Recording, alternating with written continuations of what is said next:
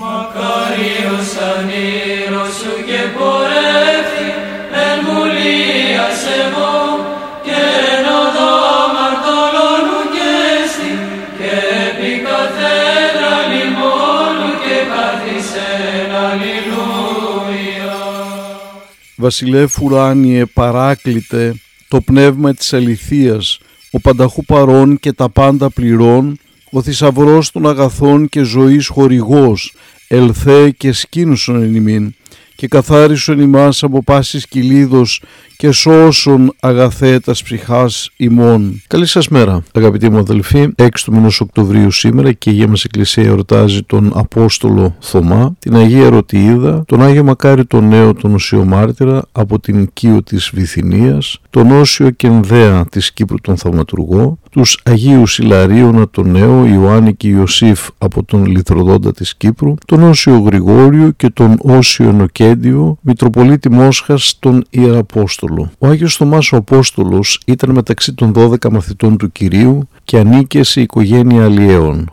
Ο Θωμάς μετά την Ανάσταση του Χριστού και την πρώτη εμφάνιση τους στους μαθητές δυσπιστούσε σε αυτά που έλεγαν αυτοί. Αλλά ο Κύριος επανεμφανίστηκε στους μαθητές μέσα στο υπερόν όταν μεταξύ του βρισκόταν και ο Θωμάς τότε ο Κύριος προέτρεψε το Θωμά να ψηλαφεί στις πληγές από τα καρφιά του που τον σταύρωσαν και να μην γίνει άπιστος αλλά πιστός. Εκθαμβωμένος ο Θωμάς προσκύνησε και ανεβόησε «Ο Κύριος μου και ο Θεός μου». Η διαπάντηση του Κυρίου ήταν τέτοια που θα διδάσκει όλους όσους θέλουν να δεσπιστούν στην αλήθεια του Ευαγγελίου. Είπε λοιπόν ο Κύριος στο Θωμά «Πίστεψες επειδή με είδες, μακαριότεροι και περισσότερο καλότυχοι είναι εκείνοι που αν και δεν με είδαν πίστεψαν». Η παράδοση αναφέρει ότι ο Θωμάς μετά την επιφύτηση του Αγίου Πνεύματος πήγε και κήρυξε το Ευαγγέλιο στους Πέρσες, Μίδους και τους Ινδούς. Στην Ινδία συνελήφθηκε από τον βασιλιά Μισδαίο γιατί κατήχησε και βάπτισε τον γιο του Αζάνη, τη γυναίκα του Τερτία και τις γόρες του Μιγδονία και Νάρκα. Αφού τον φυλάκισε, τον παρέδωσε σε πέντε στρατιώτες οι οποίοι αφού τον ανέβασαν σε κάποιο βουνό τον θανάτωσαν διαλογισμού. Έτσι τον αξίωσε ο Θεός όχι μόνο να κηρύξει το Ευαγγέλιό του αλλά και να δώσει τη ζωή του για αυτόν. Ο Θείος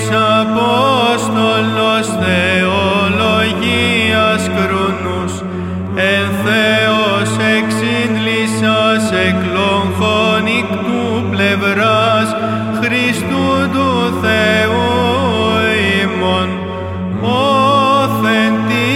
ευσεβίας κατασπήρας των λόγων έλαψας εν Ινδία ως ακτής ουρανία